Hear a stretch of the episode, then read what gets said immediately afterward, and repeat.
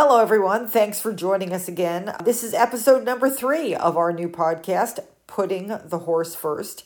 This is a short, less than 10 minutes of myself, Isabeau, and my co host, Callie. We are finishing up our conversation with Hannah Cooper, who lives in New Jersey. Hannah is telling us about her experiences putting the horse first in rescuing horses in the past 15 or so years. So please enjoy the end of our conversation. And uh, at the end of our talk, there's some follow up information of how you can get in touch with us if you'd like to. For Hannah, with your, you, ha- you own own a rescue? You have a rescue? I pulled my own horse from the kill pen 15 or so years ago and as a yearling and trained him. And then I started doing that with other people's horses, people who have already pulled rescues or pulled, I mean, I use rescue lightly because they're not coming from a rescue. They're just coming from an auction or a worse situation and they need they need figuring out. And so i would help them with them or sometimes i would pull them myself. You you're the epitome of someone who puts the horse first by doing this for horses that need a better situation. Yeah really it's that that's awesome. And it's like last year, I finally pulled the trigger and ended up selling one of the ones that I really, really, really like. I think I liked him more than he liked me, but um, I ended up selling him. He's got a great home with, she's tw- a 12 year old girl who is, you know, doing some shows with him and spoils him rotten. And it took me, I think I, I got him in 2016 and I just could not figure him out. I could not figure him out for the life of me. And I was like, you know what? Like, this is this relationship, this partnership is just not working and a different person and I need to focus on, you know, my main horse. And so that was it was hard, but it was a really beneficial decision because then my other horses weren't I mean he he mostly was getting the shaft actually because I would focus on all the other horses. I mean, I think side note, but I think a lot of people who are in my shoes or people who work with rescues or even just train horses, it's hard to balance out all the horses and it's easy to kind of drown in having too many horses. You're saving too many horses and then there's not enough attention for all of them. Yeah. So that that's that hard decision of okay, when is when is enough enough? But then also for him, he's you know finding that right owner who he meshes well with and who will make sure to put him first too. Hannah, refresh my memory. So I'm trying to remember the name of the auction in, in New Jersey? The auction where I got all of mine from, it used to be called Camelot.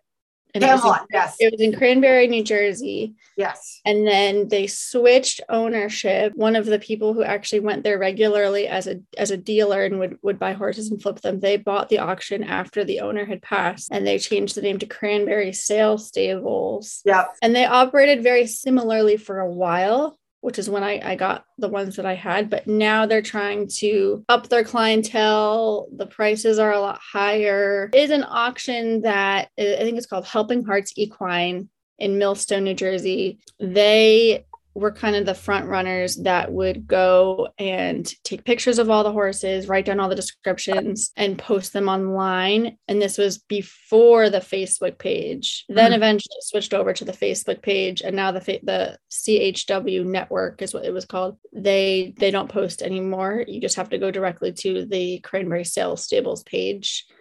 And I don't think they even post the prices. I think you have to call and ask. So Gotcha. Yes. Well, the prices of all the horses have uh, gone up since COVID, which really, really shocked me. Yes. Um, I think there is a new person that um, the, they're letting into the big auction in Pennsylvania uh, for. Oh, Penny Parker. Is yes. that who you're thinking of? Yeah. Like, yes, like with the last few weeks they let her in. I'm not sure why, but she's been posting more horses there. Yeah, she's been for a couple years now. I think she's okay. been a good contact, even if someone wants to surrender a horse or if someone's looking for a horse, or she'll she would go. I remember seeing her at, at, Cranbury. She would go and bid for people too. I watched a little bit on Facebook, and I was I, I got into it a little bit watching. And like you said, my heartstrings were pulled, yes. and I said, "Okay, this is not what you need to be doing right now." Yes. So it's dangerous. my logical side take over my emotional side. That's good. It's it's dangerous. I had to tell myself. Un, I had to unfollow pages on Facebook. I was like, I'm not allowed to yeah. go to those pages because in t- 2016 I bought two horses which is like it's easy, right. to do. it's easy to do. Yes. Well, Hannah, thank you so much for being our first guest. Yeah, of course. Yeah. Thank you, Hannah. Yeah. Great to talk. Fun. I'm glad those videos that I made way too long ago for both of us. I still have I still have them. Some of them I think are on Facebook actually. They'll pop up oh, in my memories. Oh my goodness. with with Sean. With Sean. Who Sean your daughter is riding now, right? Did I Yes, yes. She's she's riding him now. She's the only one. I rode him a little bit in the fall when I was pregnant because he's super safe and I would just take him on a walk because he felt yeah. neglected. But um she's riding him now. He's like semi-retired. He is 27 now. Oh. He's like crazy to me. He's that old, but yeah. Yeah. Hannah was blessed with the amazing wonder pony that all teenage girls want and need. Yeah. and how is he like? Is he 14 hands? He's he is like 14 too. He's right on the border. Right on mark. This adorable yeah. little guy was perfect and he did everything. He was He was so good. He the he would get upset sometimes. He would throw little hissy fits, but nothing ever like just stomping, like nothing ever crazy. He yeah. was so safe. He put up I remember 2 weeks after I got him, I went to a Daniel Stewart clinic and he just kept going and going and going and going. He never quit. And I was like, "Wow, this is amazing." he's such a good boy, but he's also a good example of I that I wanted to learn to jump and he just he hated it. He hated jumping so much. He's like, I do dressage only. Don't make me do this. so he and Eli are opposites. Well, that's good. Good at, at, at, that young of an age, you got to you could hear his feedback. You know, you that you're like you weren't just so jump crazy, but you're like, hmm, this horse does not seem to like this.